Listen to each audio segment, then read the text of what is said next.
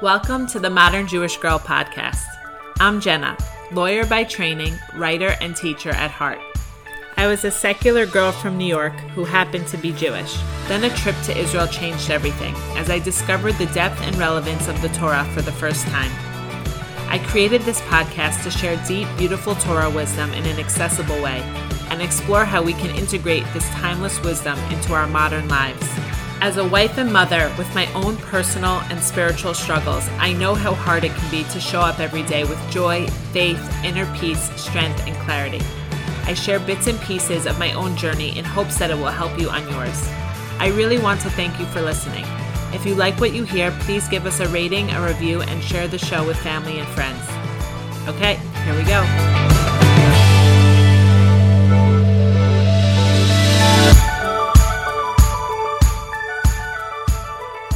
Welcome back. It seems like an eternity ago that I recorded the last podcast, as we're in a totally different reality now. On Simchat Torah, it was Shabbos. It should have been the pinnacle of a beautiful holiday season where we worked on ourselves and getting closer to God. And instead, it turned out to be the most tragic day for the Jewish people since the Holocaust, certainly in our lifetime. And I'll never forget my husband coming home from shul that morning and telling me that there was an attack. Obviously, we didn't have all the information yet. We heard that only 300 only 300 people were killed. Of course, now we know the number is up to 1400. And it's not even to mention the over 200 hostages, women, children, babies, elderly, who are currently being held in Gaza. When I turned my phone on Saturday night and I saw the horror of what had happened that day, I felt so physically sick, and I know I'm not alone. That week was practically impossible to function as I kept just crying on and off. I felt debilitated, honestly, and almost in, in a daze of shock and disbelief and horror. And it wasn't until that Friday, almost a week later, that I began to to focus and to pull myself up. And it was with the help of Rabbi Graydon, my rabbi in Los Angeles, who gave a talk to his community where he essentially said that we all are being called up now and we all have a job. We all have to answer the call now. We need to pray. That's one of the most potent spiritual tools that we have when there's a decree in heaven against the Jewish people, when we're threatened, we know from history we need to unify and we need to pray. And even if we're not fighting on the front lines, even if we're not in the IDF, we can all choose peace, peace with our friends, peace with our family. We can all pray, cry out to God in your own words. Use the Psalms of David, the Tehillim, which are extremely, extremely potent and powerful. We can do mitzvot. Every merit, we need every merit that we can get now, and we all have a part to play, all of us. So, being that this is the Modern Jewish Girl podcast, I wanted to address the situation now that we're going through collectively as a nation. How can we understand the new reality that we find ourselves in, and what can we do about it? So, I bring on my close friend Cynthia. Cynthia Hannah, she is an expert on the Middle East conflict, and we talk about everything. We talk about the political, the historical, the religious context of this war and our place in it. I'm going to introduce a little bit more about Cynthia, and then I want to share two pieces of writing one written by my friend and one written by myself before we jump into the conversation. Cynthia Hannah has over a decade of international experience working with governments and international companies, but her passion is learning and teaching biblical texts. She's a sought after educator and public speaker, giving weekly classes that fuse Torah concepts, Jewish traditions, current events, and support for Israel, which is exactly what our conversation is today. Before starting her own company, Cynthia worked in the Israeli startup world for Moovit, the beloved app which was acquired by Intel in 2020. Prior to Moovit, Cynthia worked for the mayor of Jerusalem's Foreign Affairs Office and the U.S. Department of State.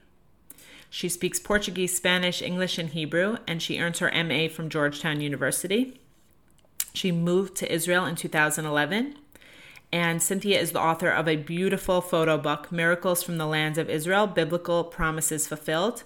And she's also the host of the Holy Land in the Holy Text podcast the pain that we are all feeling. I mean, even now, even two weeks in, I walk around every day with a pit in my stomach and a lump in my throat. And I know I'm not alone, especially seeing the reaction of so many people around the world who are actually cheering on the sheer terror and evil, which has only compounded our pain, and the silence of other non Jewish people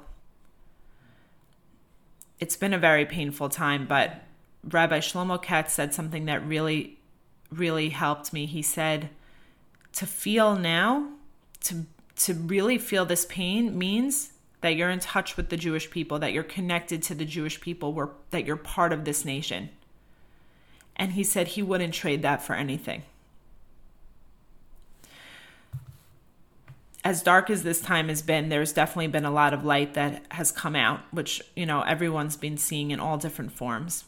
The amount of kindnesses that we're doing for each other, the way we're unifying together. I want to read a letter from my close childhood friend. I'm really proud of her because she's really been struggling emotionally with everything that's been going on. And she's choosing light. She's choosing to bring the light. So here we go. I'm going to read part of her letter. We have a choice. We can get swallowed up in the darkness, or we can bring the lightness. We can look away for the sake of our mental health, or we can channel it all to do good. Right now, it is not just the IDF that is being called on. Every single Jew in the world is being called on too. We all have to do our part. We're not allowed to be tired, just like the army is not allowed to be tired, discouraged, or fearful. We need to pray. We need to do acts of kindness, give charity, check in on others. We have to do whatever we can. This is my part, at least I want it to be. We need to channel all of this negative energy that feels so overwhelming to the point of debilitation in a more positive way. We need to be the strength for each other because when we give strength to others, it acts as strength to ourselves too. We have to stop asking why or how this is happening and start asking what we can do to shine our lights brighter. I'm starting small. I went out and bought new Shabbat candles over the weekend. I want to light them every Shabbat while praying for everyone who is suffering, for my family, for our safety here. We're continuing to donate to organizations that are on the ground and also directly to troops who need supplies. I'm teaching my son the meaning of tzedakah, and each week he will take coins out of his piggy bank to bring them into school, and we'll continue to talk about how happy this can make other people. Like I said, I'm starting small starting somewhere. It's easy to look away. It's easy to fall back into the feeling of drowning in fear. It's easy to do nothing and blame it on the uncertainty of how does any of this help, anyways? How will this help put an end to all of this hate? It won't, unfortunately. This hate is so deep rooted, it's not going away. But if you take a step back and look at the unity of the Jewish people worldwide, it does feel like this is the most united we've ever been, at least in my lifetime and there's something really special about that. I want to thank my friend for allowing me to share part of her letter because we can't wallow in despair. We cannot let fear overwhelm us. That is what they want, as Cynthia and I discuss in depth. Rabbi Nachman of Breslov said, Life is a narrow bridge, and the most important thing is not to be afraid. And Rabbi Ephraim Goldberg explained that it's normal to feel fear. He's not saying don't feel fear because it's very normal and natural and understandable. But we can't let the fear overwhelm us. We can't let it debilitate us. Rabbi Baruch Gartner taught me an invaluable lesson. He said, At every moment, we have a choice between faith and fear. At every moment, we have a choice between faith and fear, and we have to choose faith. We are believers, children of believers. We are the Jewish people. We need to remember who we are now more than ever. And that's going to be our merit, and that's what's going to save us. Rebbetzin Esther Young Jungreis, before she passed away, she wrote an article saying that she sensed the same noxious fumes of pre Hitler Europe. But she wasn't afraid of the anti Semitic people. She was afraid that our own people don't know who we are, that we don't realize we're a holy people. We need to remember who we are. We need to hold on to our faith now more than ever, and we need to choose light and we need to choose love. There is so much hate now, so much darkness, and it's so easy to let that hate into our hearts. But I heard a story once about Rabbi Shlomo Carlebach that always stuck with me. Somebody asked him, How do you not have hate in your heart after what happened in the Holocaust and all the people that you loved that were killed? And he said, I only have room in my heart for one, for either love or hate, so I have to choose love. Please, God, in the merit of choosing love and choosing light and rising to this occasion, we should have a salvation and we should merit to hear good news. Last, before we begin, I'm going to share a short poem that I wrote to remind us that we are an eternal people and our light will triumph ultimately. The people of forever.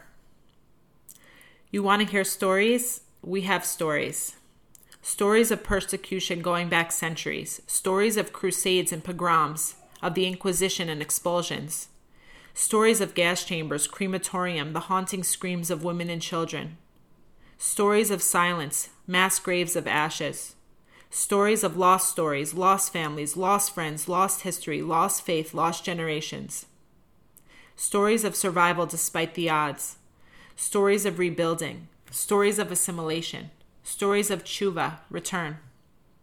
We, the Jewish people, are part of an eternal story. Our God is eternal, and so are we. We outlive every attempted annihilation while our persecutors collect dust in history books. We are the people of forever. We live and breathe life and death, fear and strength in a single breath. We are forced to. We don't know exactly how our story will end, but we know one thing for sure the light will triumph over the dark. That light illuminates our path now in our unity, in our hope, in our prayer groups, in our aid, in answering the call to defend. As we traverse this next dark chapter of our history, we must remember our bright ending is decided, and it's already on the way. Okay, thank you so much for coming on. I know you have so much to share with our listeners, and I'm really excited. Thank you. It's uh, it's nice to hear from you, Jenna and um, I'm happy to be here and to be able to share a little bit from here in Jerusalem.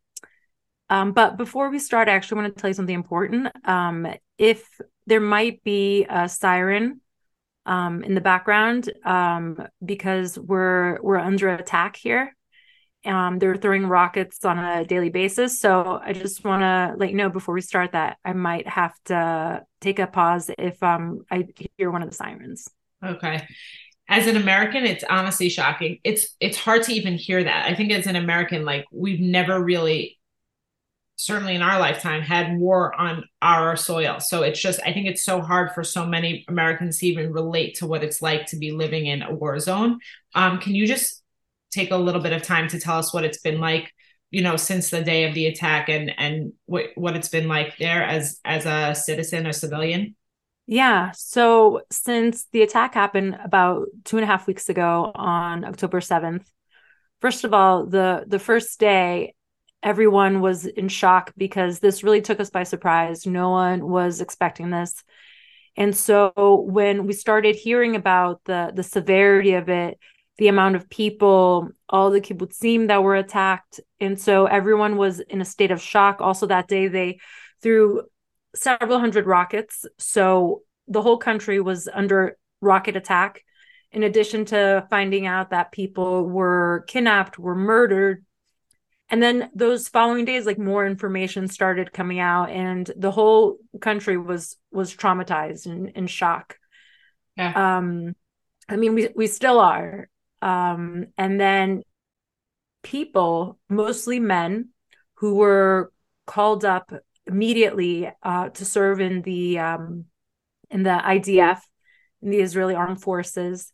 And so a lot of these restaurants and shops, um, you know, the, in offices, people that were working there have have been have been on the border protecting us. So the cities are still very quiet. People are afraid to travel long distances because even though thank God we have the Iron Dome protecting us, there's always the possibility of a rocket coming through and hitting or the the risk of fragments from the the rockets hitting and which has hit. And so there's there's a lot of worry a lot of these um, men and women who are called up for military duty their mothers their fathers their brothers their sisters their aunts their cousins. So this is affecting everybody. Everybody's worried also in addition to the threat of of Hamas and Gaza, we're also under threat from Hezbollah in the north. And there's been skirmishes on the border and uh, rockets also from Lebanon. And in, recently there were rockets that came from Yemen. So we're we're really, you know, getting hit kind of from all sides. Yeah. And so it's been it's very very difficult, especially the first week there's one point that they're like, listen, everybody make sure that you have enough food and water in your bomb shelter to last for the next few days. And so that sent everyone in a panic. Is there and, are there supplies still in the stores? Are schools open?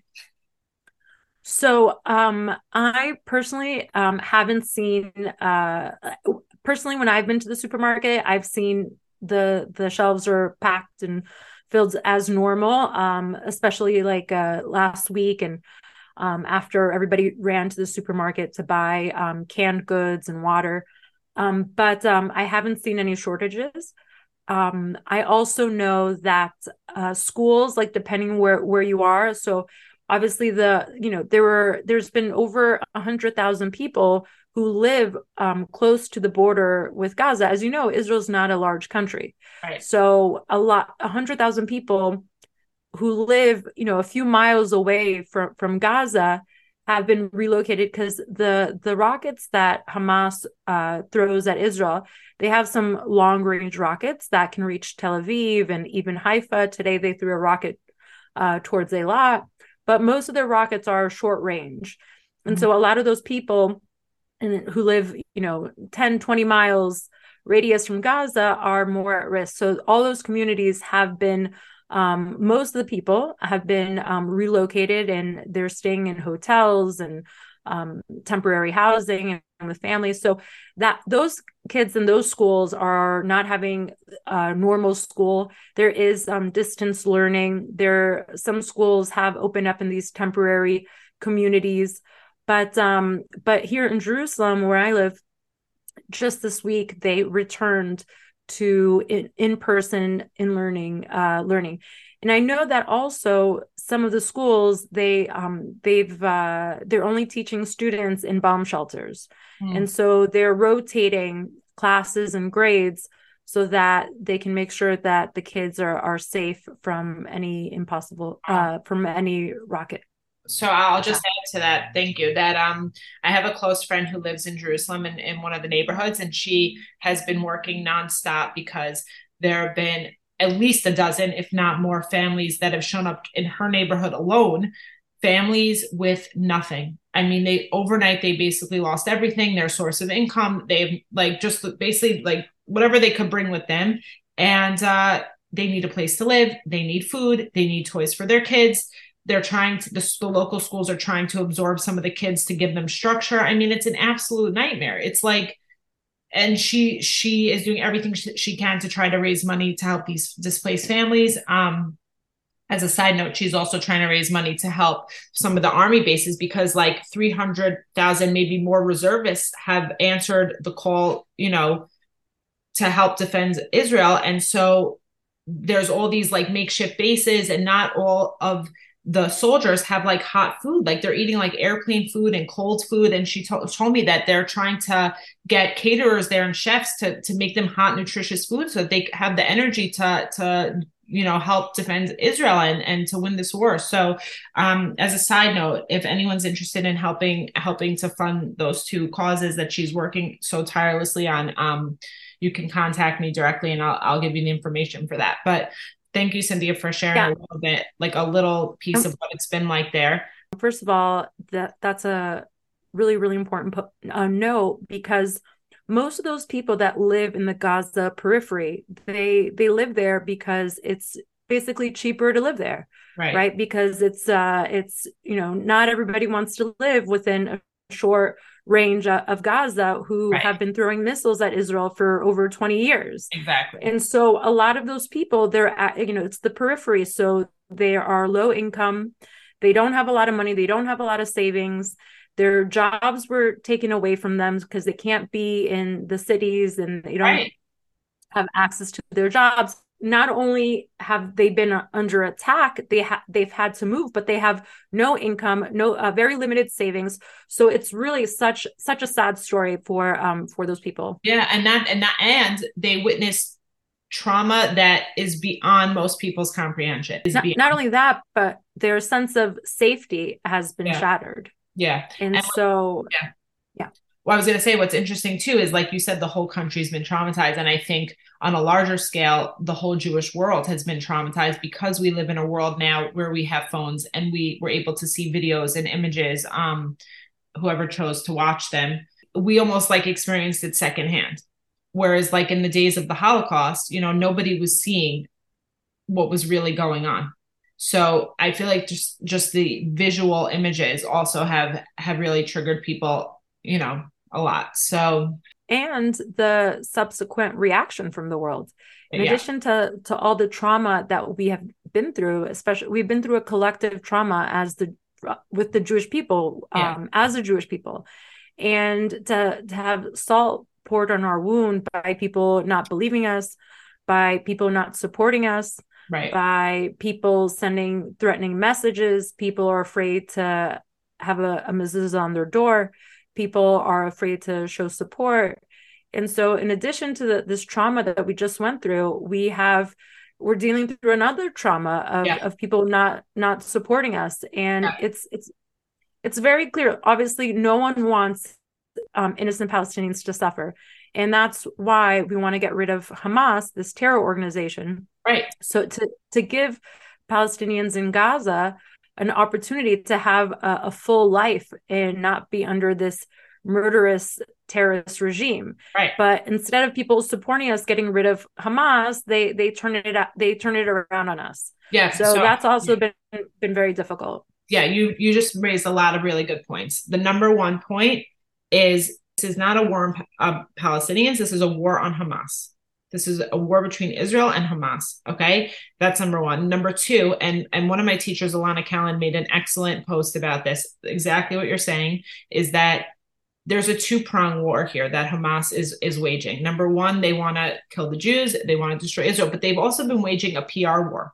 And that's been going on for a very long time. And I think a lot of people who are so in shock by the response of so many people who are like in support of just the sheer terror and evil. it's shocking to so many people, but if you understand the PR war that they've been waging for the at least the past, you know, 20 years, whatever it is, it makes sense. And so, like you said, like there's like two yeah. levels of this. There's like the actual attack itself and the trauma from that, and then the additional war that's being fought is like a PR war, um, where there's just a ton of misinformation out there.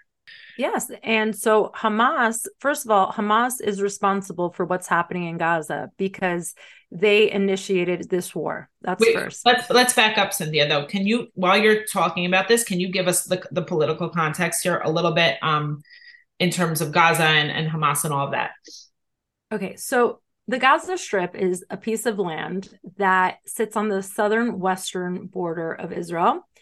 It borders also Egypt, so it's in that little corner to the left. Now, the Gaza Strip had, you know, now it's the Gaza Strip, but before when the Israelites were were here, it was part of the Israelite kingdom. And then when the Jews were kicked out by the Romans, it belonged to the Romans, and then it belonged to the Byzantines. And then after the Byzantines, it was part of the Ottoman Empire for, for centuries. And then after World War One, when uh, the Ottoman Empire was disbanded, it, it came under the um, governance of the British, and it was part of the British mandate for Palestine. And then um, when the British uh, withdrew and after the partition plan, actually Gaza Strip belonged to the Egyptians. But the Egyptians didn't want the people from Gaza. They didn't allow them to go into Egypt. They didn't allow them to leave. And so they kept the the people that were living in Gaza kind of trapped between yeah. Israel and Egypt. And in 1967, when we won the miraculous Six Day War, um, Egypt didn't want Gaza anymore. And so we unfortunately uh, took over managing Gaza. Now, from 67 until 2005, there were Jews that lived there, there were uh, Gazans that lived there. And for many years, it was actually kind of a harmonious time. But then in the 80s, after the rise of uh, um, Arafat, who was uh, became kind of the first Palestinian leader, uh, he created um, this uh, these PLO movement, the Palestinian Liberation Movement, and so that started creating friction between the Jews that lived in, in Gaza and the, the Palestinians that lived in Gaza. And so there was a lot of, um, of uh, fighting that was going on. They were uh, murdering um, the Jews that were there. And so the Israeli army had to try to establish order for, for many years. And then at one point, um, Ariel Sharon, um, he's like, you know what? Um, after the the Oslo Accords, he's like, let's give Gaza um, to the Palestinians. They want their own state. Let's let's do a, a trial run, so to speak. And he gave um, he removed every Jewish person from Gaza. Okay, and we left the the Gazan Strip for it to be a uh, Palestinian state. And so what happened? So because the whole the whole thing we were going to leave and, and Gazans were going to have elections of who they wanted to to rule over Gaza and so the Gazan people elected Hamas in 2006, and Hamas has been the de facto ruler of the Gaza Strip since then. And they have never allowed uh, another election. They have killed opponents. They don't allow the freedom um, for women's rights. They don't allow the freedom of religious rights. They don't allow the freedom of press. They don't allow the freedom of speech.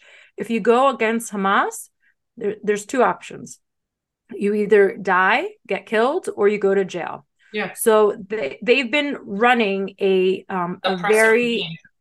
Re- oppressive regime, and and the worst part is that they've also been indoctrinating children for the yeah. last for the last 20 years yep. in their schools to want to uh, kill Jews. That that's the the main message in the school system is that Jews are evil. They need to kill Jews. It's um, then supported by you know cultural events. They have military parades where the the main idea is that we have this enemy. They're the Jewish people, and and also Israeli because they they lump they lump it together um, there's no distinction between Jews or Israelis. They want to kill both, and uh, and and so this has been the the atmosphere in the Gaza Strip. What people don't often focus on, which is a big piece in this whole thing, is that Egypt. I mean, maybe they took in a couple thousand people, but they're not they're not absorbing the Gazan population. They won't take them in. No, um, Egypt doesn't want the Gazans um, into uh, into Egypt, and the Jordanians don't want the Gazans. Why? Because Hamas and um, and many of its supporters in Gaza, they are an Islamic radical uh, regime, and if you remember, in Egypt, um, right after the Arab Spring, they elected uh, his name escapes me, but they elected someone that was um, was basically part of the Muslim Brotherhood, which is a radical Islamic uh, regime uh, political party organization. And so um, Sisi, the, the president of Egypt, he doesn't want any Gazans um, coming into Egypt because he doesn't want the influence of the Muslim Brotherhood coming into Egypt. Right. And, right. Jo- and Jordan doesn't want the Gazans um, either. And so they've been very clear. Oh, we're not allowed. Uh, we're not allowing anyone to come in, even though both of these countries are much, much bigger than um, than Israel. Uh, Jordan is actually really the true Palestinian state. Okay, but they don't want uh, to have uh, any type of Gazans that could possibly harm their leadership's uh, power.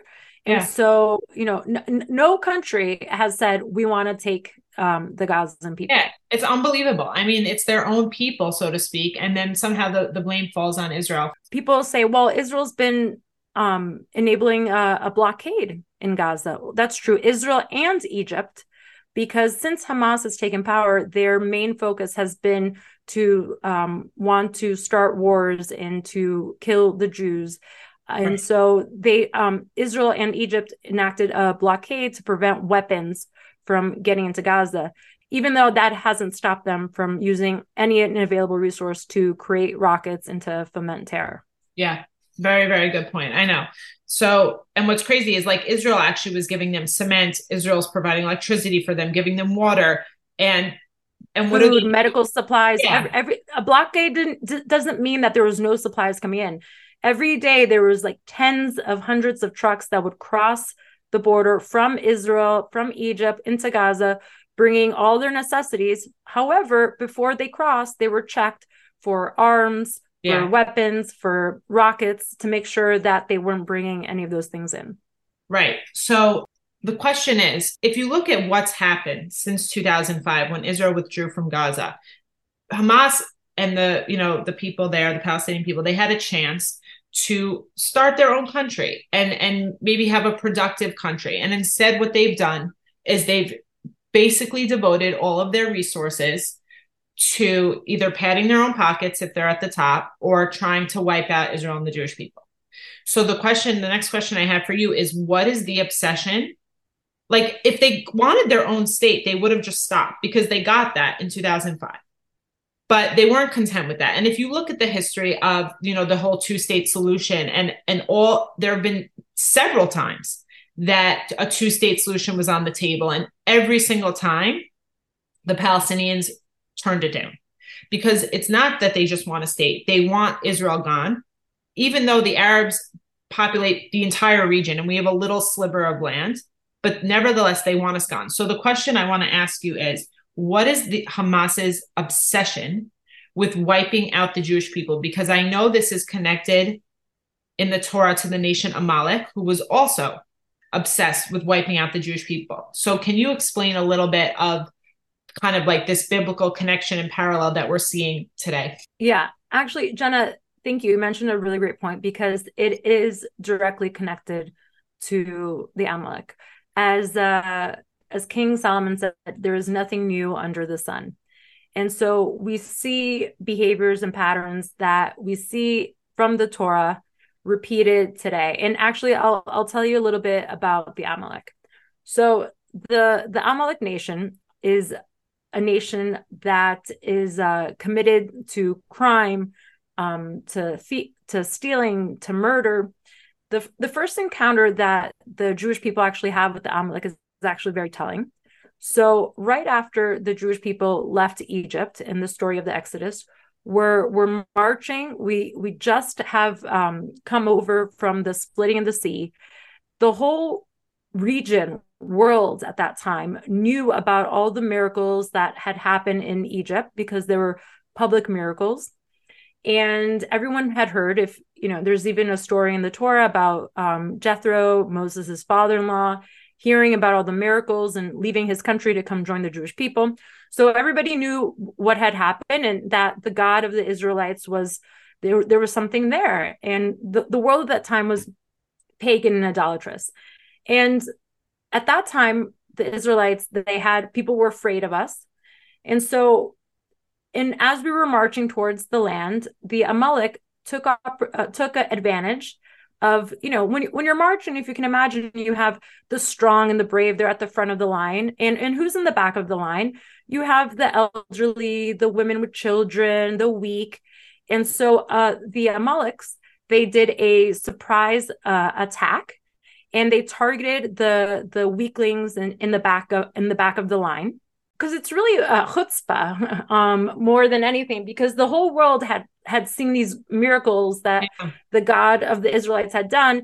And here they are coming and attacking to show the world that, you know what, maybe the God of Israel doesn't really exist. Because maybe if he did, then he wouldn't have allowed us to attack the Israelites in the back. So that already gives us um, a showing of, of what the Amalek tries to do is to create doubt. And so that people won't believe um, in God because at that moment, maybe, you know, before the attack, the whole world would have uh, done um, tshuva, which uh, means uh, repentance, that would have come and, and left their idolatrous ways and, and come um, to believe in God. But because the Amalek had attacked, so people were like, oh, you know what? Maybe, maybe this God doesn't exist. So that's our first encounter with the with the Amalek. Mm. The second encounter is um, it's very interesting. So this gives us another insight into into this uh, that this is a not only a, a war but a spiritual war because um, the first battle between the nation of of uh,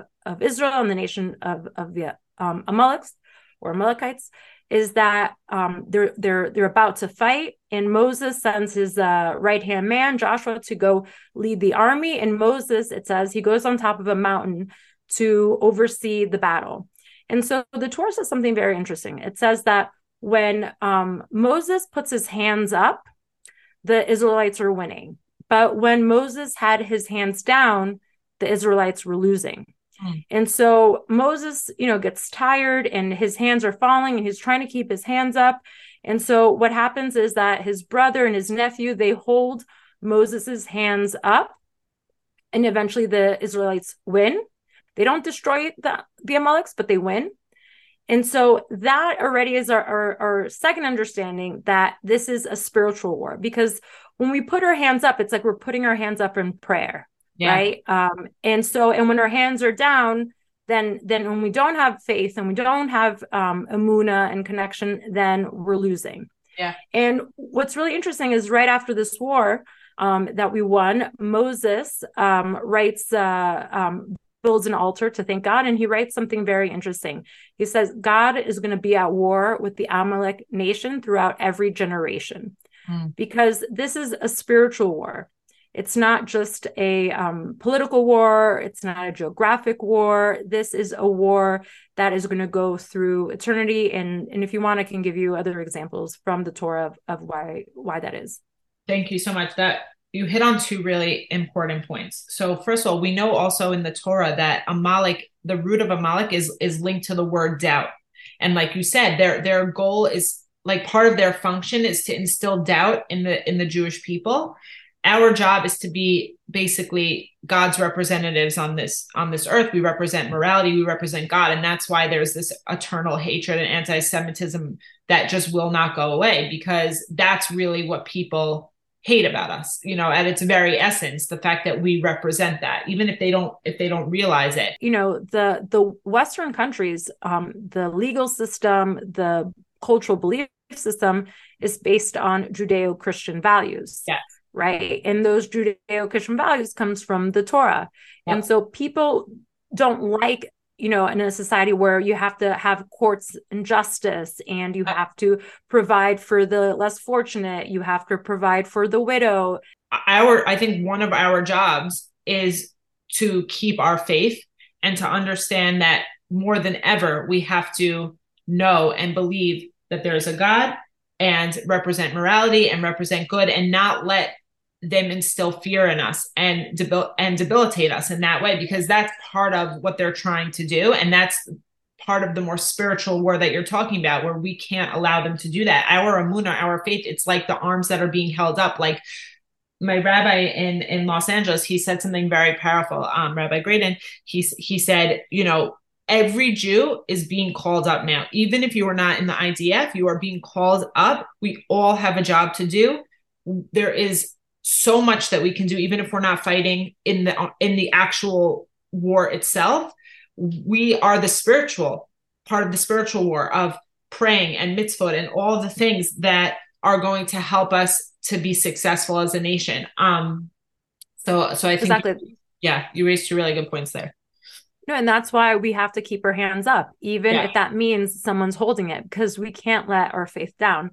Yeah. And and we have to move forward and bring more light to the world. I mean, something that I saw today, a post that was, I think, hits the spot is that you don't see the Jewish community protesting and calling for the destruction of another community, right? Or another people. Whereas you see the the Palestinian pro-Palestinian um, protests that are calling death to the Jews, they're right. calling for intifadas, which is basically war on Jews from the river to the sea. Palestine will be free. Yeah, what happens to the Jews between the river and the sea? Right. They don't want us here. So that's just an example of, you know, we have to we have to defend ourselves. We try to limit innocent loss of innocent life, but we can't be you know there's there's a story about king saul in the in the in the torah in the tanakh that um once you know he's commanded by god to destroy the amalek and so he does but he leaves the king alive for a period of time. And as a result unfortunately in, in that time that the king um, agag was was left uh, in, in prison he he procreated and he had a child. Eventually, when we fast forward to um, uh, the story of uh, of Purim, we learn that the villain Haman, whose goal was to destroy the Jewish people, he wanted Haman wanted to create a genocide, a true a true genocide, and kill every Jew um, in the world at the time. And we know, we learn that Haman was a descendant of this king, King Agag. Mm. And so we see also the the connection that the that the Amalek they want to destroy the Jewish people at at no at whatever cost um, is involved. And so haman if, if you know the story he had everything to to be happy. He was the right hand man to the king at the time but there was uh, one jewish person who didn't bow down to him. And so all, all of a sudden haman became incensed and wanted to destroy the whole jewish people because that's the one of the hallmark you know, one of the you know clear signs of a Amalek is that they want to destroy the Jewish people. Now, you know, since since then, Haman we know is the descendant of the king of Agag of the um, uh. But then there's been all the nations have been um, have been uh, intermixed, right? And so we don't. There's no specific um, nationality or race to the Amaleks today. But as one of my teachers, Rebbetzin Heller, she explained, is that Amalek is actually not a race or a nation. It's a spiritual, uh, she called it a spiritual virus. Mm. That once um, once a person allows that spiritual virus to enter, it overtakes them. Mm. And all they all they care about is destroying the Jewish people and being at war with the Jewish people because it's really like you said, Jenna, being at war with God. Yeah. Yeah. Okay and so um and so hitler right another example he's you know it's in the jewish world we consider him an amalek because yeah. his his whole focus was like i want to destroy and kill every jewish person it wasn't he wanted to kill every jew in the world at the expense of his own people of his own country yeah. that was his sole mission so we know he's an amalek yeah. and and it's actually how we know hamas is also the amalek because their mission is to destroy every Jew, um, not only in Israel but around the world. And uh, and and we saw that, and so that's that's also a, a, a category. Uh, that's also how we know that Hamas yeah. is also the Amaleks. That's the hallmark characteristic that at any cost, even to their own detriment, they just want to wipe. That is like their primary focus and prior and priority. And it, and I think it, Golda Meir was the one who said, when they love their children more than they hate ours, we will have peace. Because at the end of the day, they're willing to sacrifice their their citizens, their children, um, who they use as human shields. They'll do anything, you know, just to wipe us out. And even with Hitler, with, during World War II, I mean, um, guns and trains that could have been used in the war effort for them to win the war was being used to kill Jews. And and like you said, um, Hamas, the uh, Israel left Gaza in 2005. Hamas had control of the Gaza Strip, their own country for all intents and purposes. And they could have made Gaza into the Singapore of the Mediterranean. But instead of using the money that all the international donors and countries gave to them, they used it for for terror for yeah. creating tunnels to yeah. create uh, to buying weapons instead of using that money uh, to for the betterment of their own people right and, and so, you look and then you look at israel and the the contrast couldn't be more stark I mean, look at the medical advances. In 70 years, I mean, Israel was a desert and it is like the most flourishing, productive, advanced country in every sector. Okay. So it really speaks for itself. And I think there's one other point I want to circle back to that you you touched on, but we didn't get to talk about it, which is King Saul. He was ordered by God to kill every single one of the Amalek nation, and he had mercy, and he ended up not killing that king, and that resulted in the continuation of Amalek down to Haman and and etc.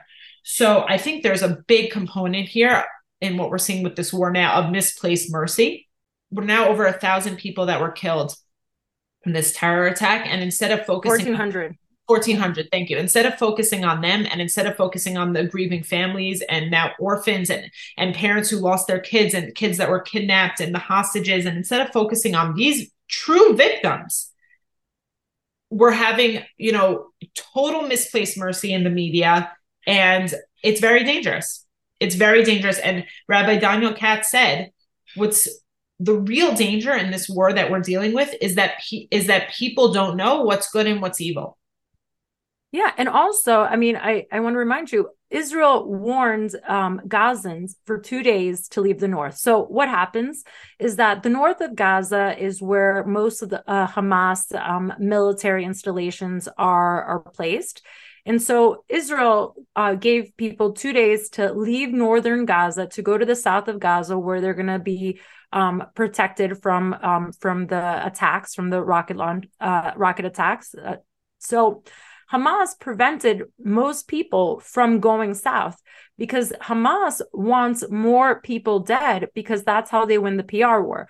So when so when Israel hits a, a building that terrorists are throwing rockets or launching rockets from, or when Israel hits a building because there's it's a terrorist um, uh, hub right? Unfortunately innocent people are getting killed because they're they're not allowed to leave. Right. And so hamas you know loves these images um, because it, it, creates more compassion. Now right. another thing that's really important is that people don't understand that the gaza health ministry is hamas so you can't trust what Hamas is saying. So they're saying 2,000 babies died. Like we don't know because you're getting that information from um, from a terror organization. Have innocent people died, including babies and children? Yes, unfortunately, yes, because in war, there are unfortunately civilian casualties, even though Israel tries to minimize it. But you can't believe the numbers that's coming out from the Gazan uh, ministry because it's controlled by Hamas and it's, it's, it's propaganda. Yeah completely. It's part of their PR war. And my rabbi here, um, Rabbi Ephraim Goldberg, he made a, very good point. He said, you know, people around the world are calling for ceasefire, but what they're really saying is Israel cease and and Hamas continue to fire because if we stop now, that's what's going to happen. And that's what's been going on for all these years since we disengaged from Gaza and before. And it's enough. It, it's enough. And and we need to do what we need to do now to defend our country and our right to exist and have our own homeland. Six million Jews, six million. That's an amount you cannot even wrap your head around. Six million Jews were murdered in the Holocaust. We didn't have a homeland and we got Israel. The whole purpose of Israel was never again. This will never happen again. We will not be wiped out. We will not have an inability to defend ourselves and we need to do what we have to do to protect our homeland. And Israel is the most merciful. I mean, they do everything they can to limit to limit casualties and and to to do everything in the right way. But at the yeah, end they, the day, we have to do what we have to do. We've been we've been getting attacked by Gaza um, for 20 years, and every time we've we've not gone in there because we don't want a larger war and we've kind of like kicked the can down the line and god thank god we had the iron dome which basically shielded us from many of the rockets attacks. Okay but we've been getting hit by thousands of rockets every year. This it wasn't this isn't the first time. For for 20 years we've been getting hit by rocket attacks. And we've not gone in there because we didn't want a, a war where there would be more bloodshed. But imagine can you imagine any country accepting 20 years of rockets being thrown at innocent civilian people? Yeah. Okay? And um and so we we need to go and we need to get rid of hamas. We need to remove the threat and ultimately we need to give you know by removing hamas we're going to give um gazans a, a better quality of life right i mean even just before this whole war started i heard that israel had issued 15000 permits for um, Palestinians to come into Israel to, ha- to have jobs and, and live normal lives. I mean, hopefully, when this is all said and done, like you said, they'll have the people who are left will have a better quality of life because they won't be under the thumb of a terrorist regime. So it's really mind-boggling that America uh, people in America are are on the side of Hamas, on the side of evil. What I want to ask it's you, very very misplaced. Like they think that they're yeah. they're you know because when something says like free Palestine, of course, like everyone wants to live in freedom. Who doesn't want freedom, right? So it's it's like a a, a nice cause slogan to to get behind. But if they actually really did the homework, if they actually and, and this is another problem, there's so much misinformation, right? You can't trust Wikipedia. You can't today I was even looking at Britannica encyclopedia and it was so biased. Yeah. And and it's you know, so people um, are just finding, you know, Google talking points and think that they know anything about the subject. This is a very complex subject that, you know, religiously, spiritually, geopolitically, it yeah. it's an intersection of a lot of different things. And people uh, don't know the nuances, but they they see a slogan and and so they throw their support. I, I you know, I I think that for most people it's well intentioned, but it's um, misinformation yeah, it could be well intentioned. It could also be people who are, you know, just anti Semitic. It could be either. I also, first of all, I want to thank you for really shedding light on the situation. I feel like we hit a lot of really important topics and gave really good context. And I want to leave people feeling good. I want to leave listeners feeling inspired and empowered to do something positive as a result of what's going on because everything we've been talking about is very heavy and very negative and and very discouraging. And so what what can jews around the world jews outside of israel do to help? Um, what are things that we can do?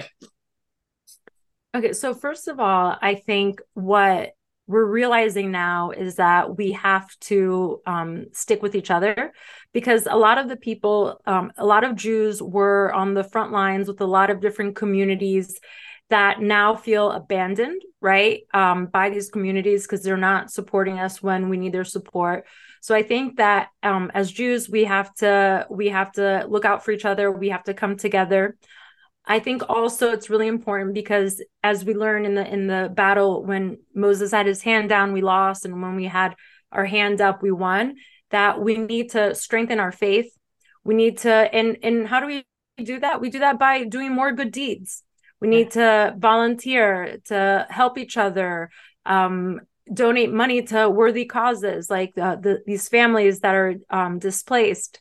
We need to to bring more light into the world.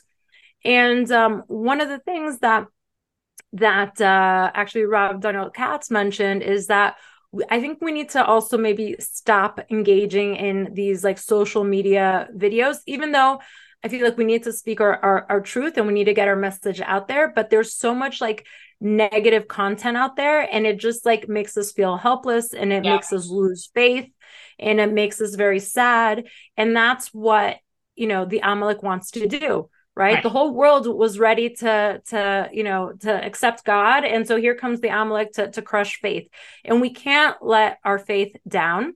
We have survived um, everything that's been thrown at us and we will, survive this.